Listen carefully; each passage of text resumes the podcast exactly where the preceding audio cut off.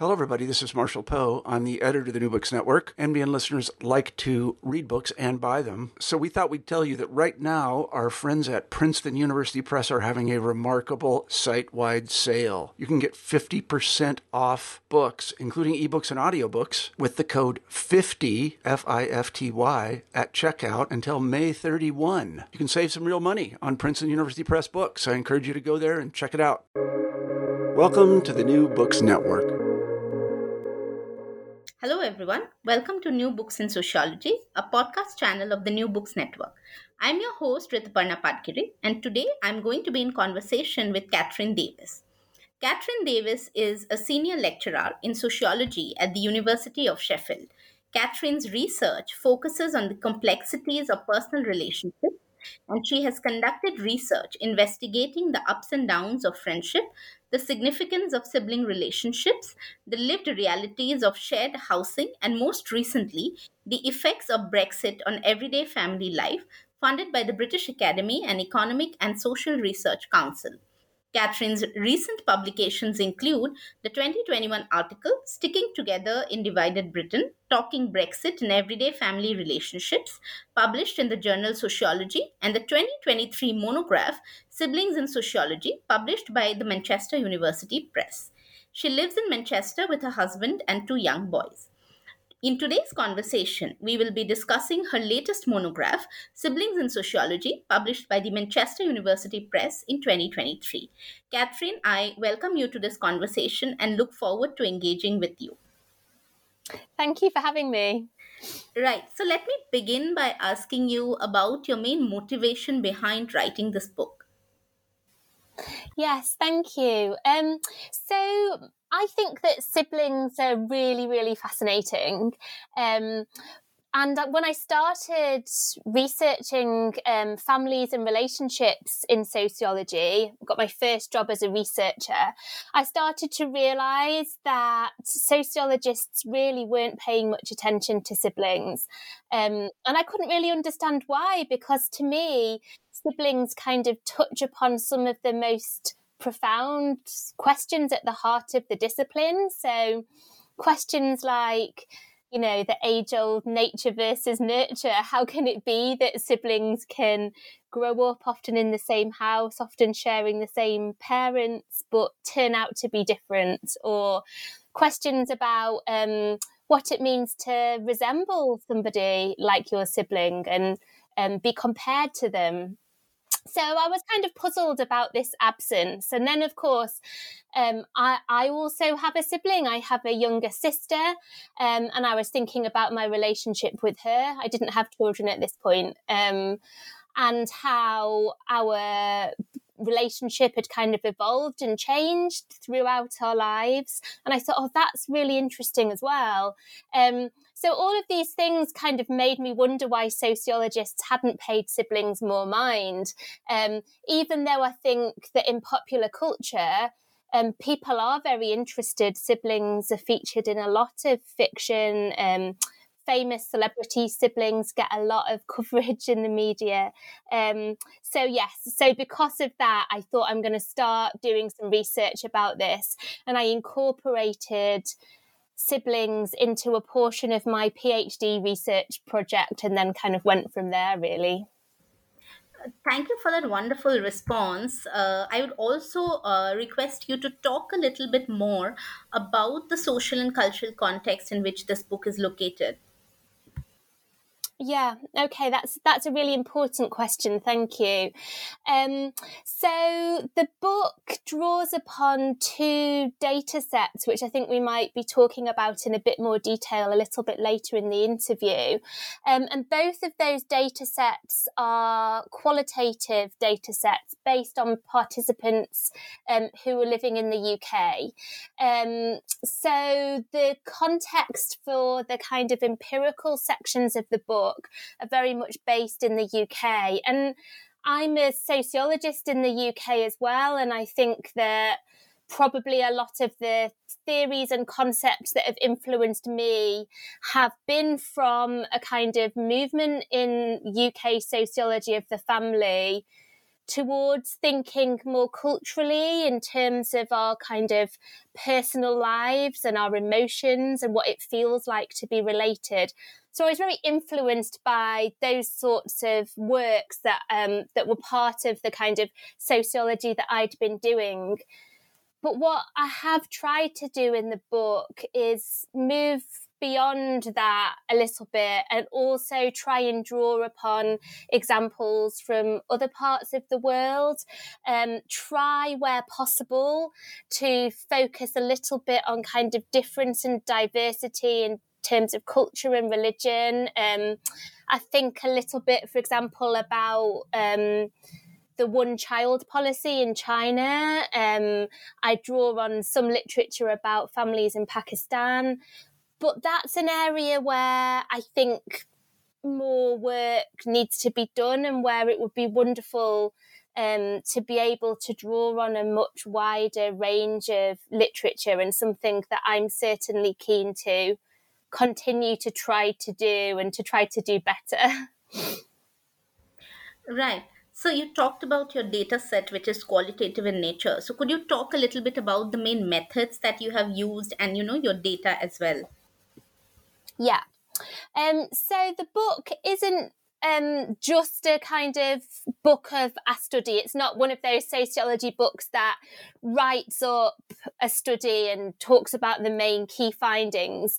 It draws upon two data sets um, that are quite different um, and also kind of draws upon other literatures and um, theories as well.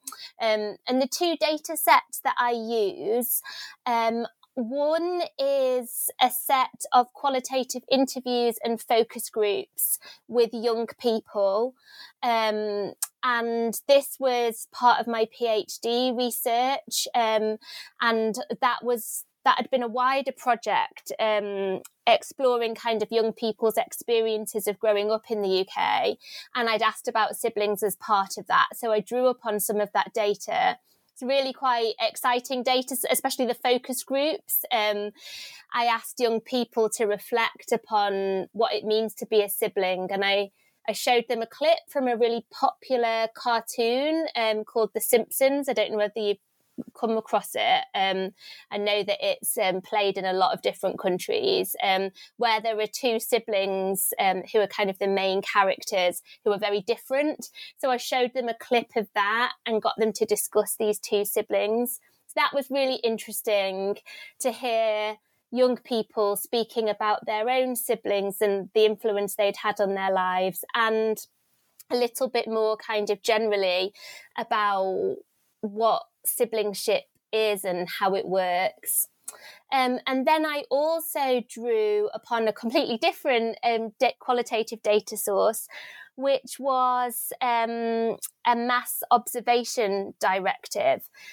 So, mass observation is like an archive in the UK um, where there are a pool of um, participants who write for the archive, and the archive poses um, a set of kind of topics for them to write about in their own way, um, and then these are archived.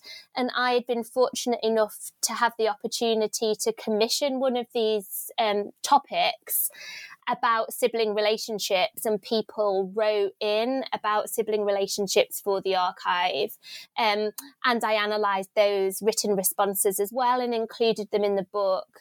And that was really helpful um, because these respondents who write for the archive, um, well, they're adults for a start, but they also tend to be older adults. So that enabled me to think more about time and to think about sibling relationships through the life course, not just in childhood.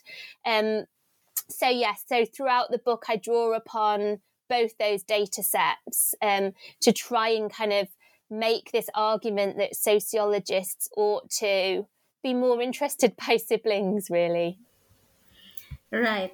So uh, now going into the content of the book, uh, how do you okay. think siblingship uh, evolves as a relationship from you know childhood to adulthood?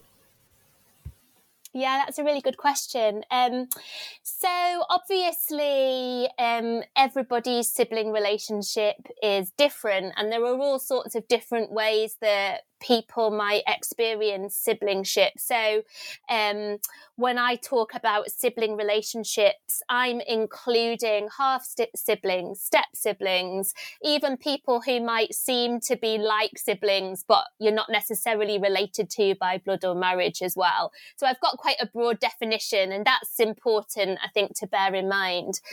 Um, but I think generally speaking, sibling relationships in childhood are more often characterized by um, children share, who, who share the same home at least for portions of the week obviously not always the case, but often. Um, and that can mean that sibling relationships in childhood are quite intense sometimes. They're often very embodied and sensorial. Um, so they can Im- involve a lot of touching a lot of noise, smells, sounds, things, mess, fighting and bickering um, can be a characteristic of many people's um, childhood sibling relationships. And um, it's kind of interesting that sibling relationships are one of the few where in childhood where it's almost expected that there'll be some physical fighting sometimes. And then, of course, through the life course, um, when we get older, we maybe don't have such physical proximity with our siblings and we don't have that in kind of intense sharing of space. Obviously, not everybody, some people do. Um, but generally speaking, but then I think what can happen through the life course, or certainly what um, I argue in my book, is that it's not just kind of um, a steady move in the direction of kind of more adult relationships sibling relationships can kind of ebb and flow through the life course. So there might be times when we're in touch a lot, when we feel closer, times when we drift apart. Um, there might be kind of key crunch points or pinch points in the life course where sibling relationships become more intense. So typically this can be um, when our parents get ill, old, and die. Um, and on the death of parents, a lot of people came back together with their siblings to kind of deal with that, with the logistics of it. And in doing so, there's this kind of sense that often your sibling might be the only person who really kind of knew your parents in the same way as you, or who kind of shared those childhood experiences. So there can be a really kind of intensification of that feeling of shared biography and shared knowledge at those times in the life course. And there were also times when siblings in my study, you know, had needed one another when going through things like divorce and becoming a parent and losing your job, illness, and um, sibling relationships had often intensified at those times, or in other cases, maybe there'd been arguments as well. Um, so, although nobody's sibling relationship is the same and they're always really different, I think there can be a sense that a lot of children's relationships are carry, uh, kind of characterized by a particular embodied sort of feeling of intense close proximity. And then adult relationships i think ebb and flow according to different moments and times in the life course. All right so do you think that siblings experience wider socio-economic events differently yeah, um, I do. And I think this is really interesting. And I think this is something, again, that I try and pick up upon in the book. Um, I think that we can often assume, especially when siblings are close in age. Um, so obviously, not all siblings are close in age. There can sometimes be like a really big age gap, and that age gap can mean that siblings aren't necessarily always part of the same sort of generation. Um, socially speaking, in terms of the kind of societal level thinking of generation. Um, but even when siblings might be very close in age, there might just be one or two years, for example, between them. um, sometimes events can happen in the world that will affect them quite differently. And we mustn't assume that because siblings grow up close in age and in a similar sort of environment in terms of maybe um, their par- having the same parents or the same um, parental home, um, large scale macro events like um, so in the UK for example um, there was a huge increase in tuition fees at university and that will have affected children who might just have one year's age gap might just suddenly face really different financial futures if they want to go to university. Um, siblings might uh, face different sort of housing situations. You know, um, economic crashes um, can affect some siblings more than others, depending on like whether they'd bought a house at a certain time, and those kinds of things. So even though their parents might have had really similar, um, I've, I've given them really similar kind of financial support they might end up financially in a very different sort of circumstance um, and then on a more kind of micro level, um, the, the circumstances and context of the home can change as well. So um, you might have um, siblings with just a few years between them, but their parents might have got divorced, or somebody might have died, or they might have lost their job, and they might end up facing quite different sorts of economic circumstances. So I just wanted to kind of trouble the assumption that siblings will usually share the same kind of socio-economic environment because they don't always. Um, and it can be quite difficult for families to deal with it when they're um, that there might be children in the family who um, actually have very different socioeconomic circumstances surrounding them. Right. And what role does, you know, the siblingship relationship play in constructing a person's personhood? Yeah, so I think that um, sibling relationships can actually have a really powerful role to play in constructing um, people's personhood. Um, in the book, I kind of um, take an approach to understanding relationships um, that's very influenced by the idea that um, our relationships are kind of felt as quite sticky. Um, Carol Smart originally wrote about this concept in her book Personal Life. Um, and so the idea that our relationships can affect us and kind of stick to us, even if they're not always positive.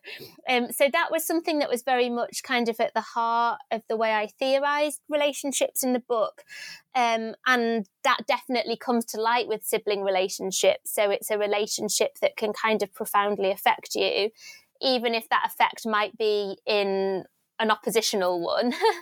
um, but I think more than that, there are things that are very specific about siblings um, that can make them be even more influential in terms of how you kind of turn out, in terms of what sort of person you are and what sort of person you think you are.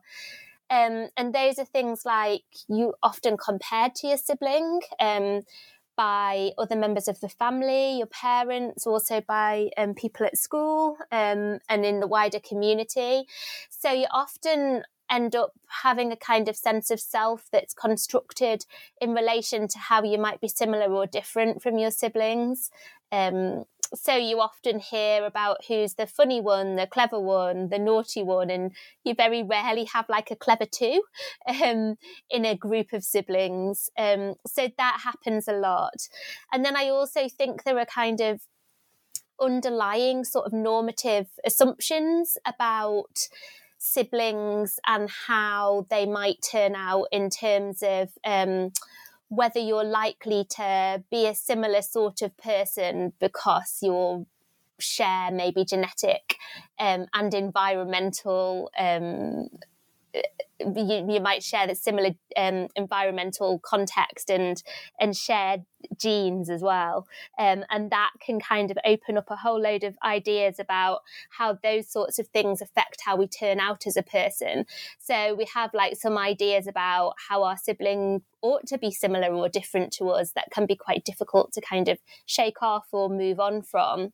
So I think there are things in particular about siblings that make um, them more comparable and we're often compared to them more than other relationships um, and that can affect um, our sense of personhood a lot i think. Right. And uh, just to ask you you know how has uh, siblingship been portrayed in popular culture and media? Mm. Yeah, so this is an interesting one. Um, I, I think that um, there's a bit of a kind of cultural fascination with siblings, really. Um, we see siblings appearing a lot in fiction, um, from the kind of classic novels like um, Jane Austen's novels, um, things like Sense and Sensibility, where there's two siblings and one of them's the sensible one and one of them kind of follows her heart. And you know those sorts of um, novels where siblings are often and the differences between siblings are often a key kind of um, trope through which authors might create an interesting narrative about these kinds of opposite different siblings. Um, in the media, we also see a kind of fascination with, I think, like the emotions of siblings. So, siblinghood is often portrayed as a relationship that's particularly imbued with emotions um, such as jealousy, um, rivalry, as well as love and um, that sort of thing. So at the moment in the UK, there's a lot of media attention on um, the two princes, Prince William and Prince Harry, who seem to be having a bit of a kind of quite public um, falling out. Um, and the media were really, really fascinated by this idea of kind of fraternal jealousy and rivalry between brothers. Um, and we've seen that with other examples as well. So I think that siblings are often quite fascinating, that they often can become quite a useful device for creating an interesting story. Um, and there's a bit of a kind of, I think, preoccupation with the differences between siblings and also with that as a relationship that is imbued with particularly strong and intense emotions. Uh, do you think that siblingship has been you know at the periphery of sociological research because we did talk about it a little bit and how do you think your book changes that Hmm. Yeah, um, I do think that siblings have been on the periphery of sociological research, and and in some ways it's a little bit baffling as to why. I mean, I'm not saying there are no studies. There are some studies, and I do have, I do discuss those in the book. Um, but then sibling relationships aren't central to like sociological theorizing, um, and it, I, I don't, it, on the one hand, I think that's baffling because siblings are one of our most long lasting relationships often. Um, they're they're important. They're because we're um, often a similar generation to our siblings we might be influenced by them in in other ways. So some of our kind of key sociological ideas about um, things like social reproduction about the self um, about life course and educational decision making and those sorts of topics, um, you would think that siblings would have more of a look in. Um, my take on why that absence is um, is that sociology as a discipline is very much rooted in that really important idea um, of kind of trying to demonstrate how things are socially produced, how it's not natural for there to be inequality in society, for example. That's something that's socially produced. Um, and in order to show that, sociologists have had to really focus on how your parents influence how you turn out in life, how your parents might influence the advantages or disadvantages you have um, compared to other people in society. And that's kind of how you can show inequality in a way how that sort of gets passed along.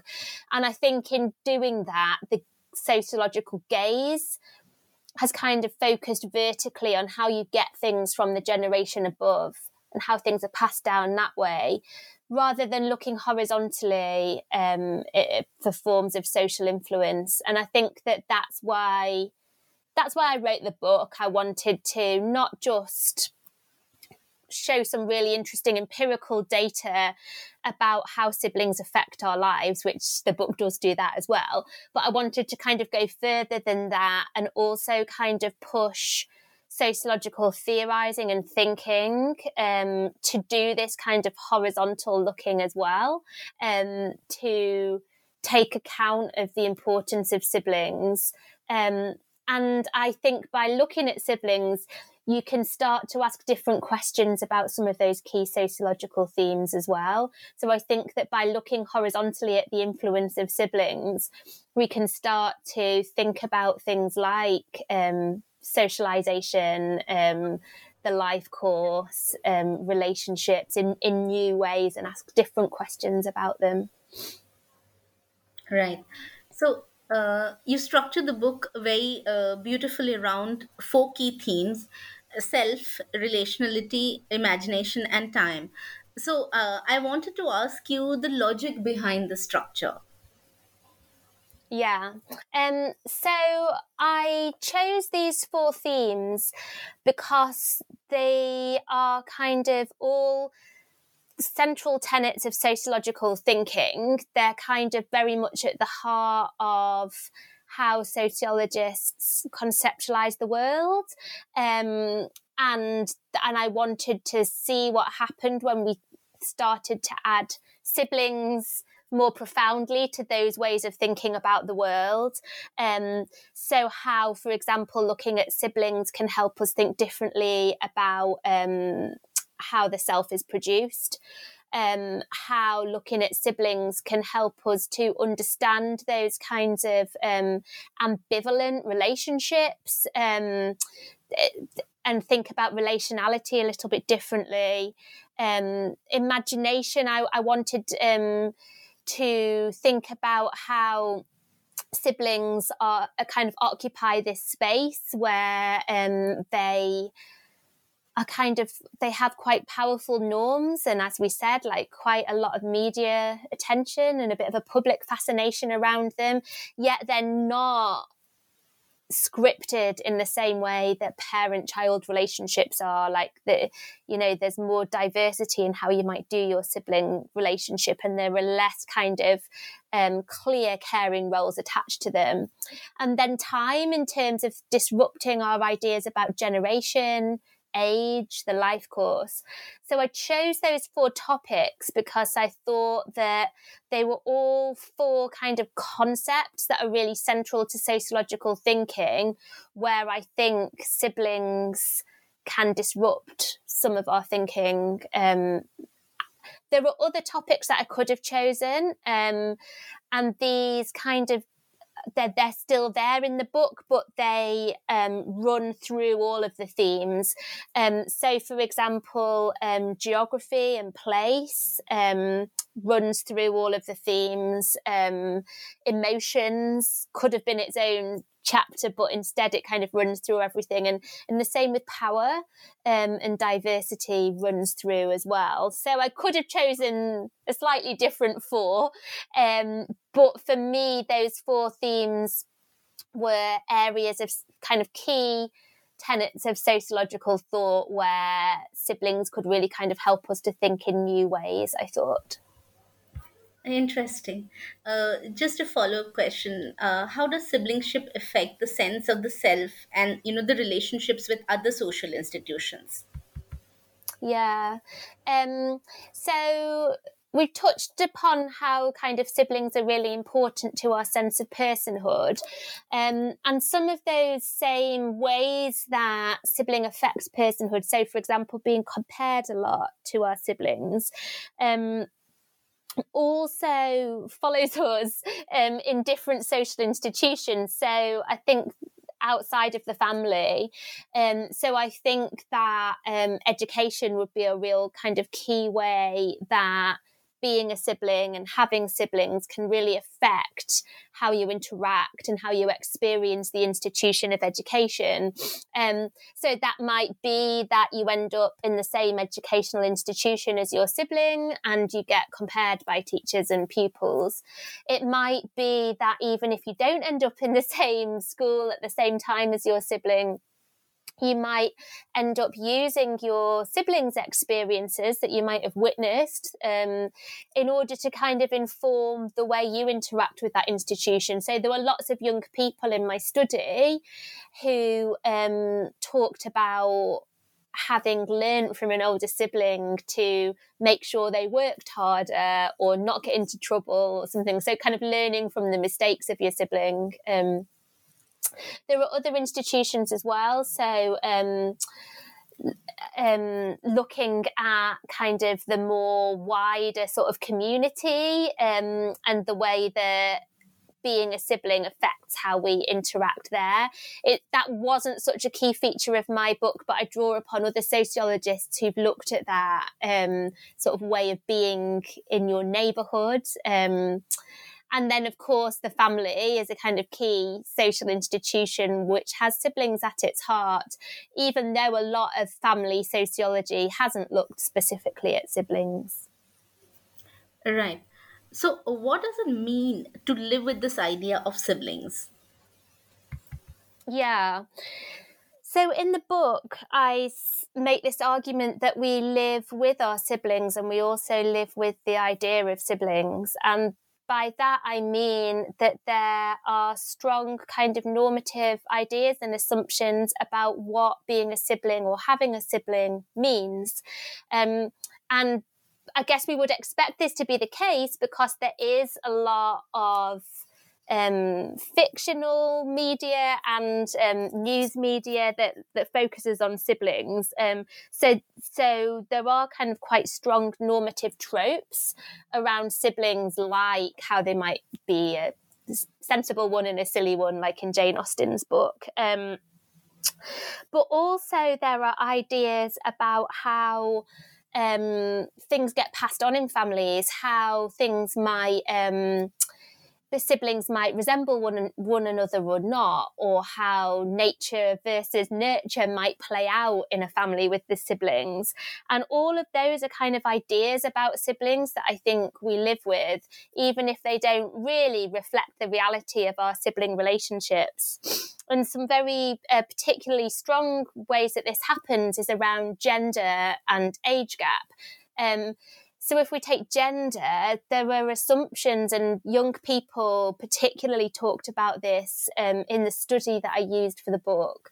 Um, about how maybe there are certain expectations that if you have a brother, they might be more protective, or um, if you have a sister, um, then you might be able to be best friends together. Um, and most of the children who talked in that way admitted that their own relationships with their brother or their sister weren't like that at all. Um, but they still had this idea that it that they imagined it would be really lovely. So a lot of children imagined a particular sibling relationship that they didn't have. So they might, for example, imagine having older siblings if they're the eldest in their family or if they're an only child, kind of yearning for this idea of a sibling that you never had, or if you've got a sister, imagining what it would be like to have a brother. Um, so those are these sorts of these powerful imagined relationships that we live by um, to um, sociologist, well, social historian John Gillis said that we have two families the one that we live with um, and the one that we live by. And the one that we live by is the kind of idealized version of what a family ought to be. And I think that that can occur quite strongly with sibling relationships in terms of this kind of yearning, maybe, or imagining um, the sibling that you never had. Hmm. Well, last question. Uh, please also talk a little bit about how the book contributes to the fields of sociology of kinship as well as sociology of childhood and what could be the scope of future research in this area. Mm. Um, so I think it contributes to sociologies of kinship and childhood um, in a number of ways. Like um, the most basic contribution is that um, it starts to develop what is quite a small field. So the kind of the sociology of sibling relationships within childhood sociology or kinship family sociology is really underdeveloped and there aren't loads of studies and the book kind of adds um, a sort of text that can start to grow this area a little bit more. Um, but I think it does more than that. I think that um, it, well, I hope it does more than that. I hope that it helps um, the sociology of childhood, for example, to think about um, the ambivalent, embodied importance of relationships. Um, it helps as well to kind of move on from just thinking about siblings as only something that happens to children um, and to think about um, siblings through the life course as well. So to kind of extend and stretch um, how we think about siblings sociologically.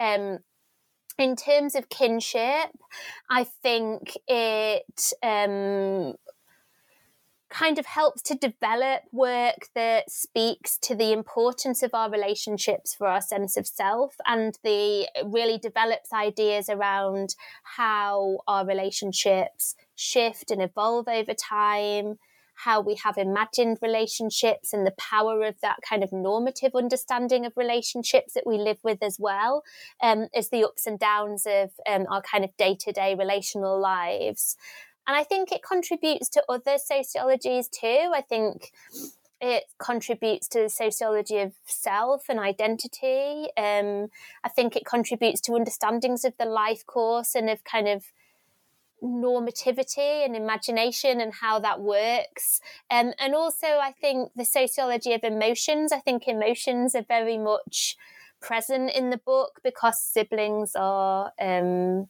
often experienced in a very emotional way, um, even if that main emotion emotion might be like irritation.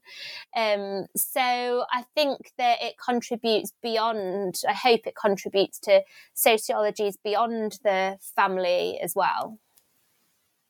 Well, thank you so much, Katherine, for engaging with me on your new monograph and as I have read it, I can say it's an absolutely fascinating read for all sociologists and i hope that they you know take to it.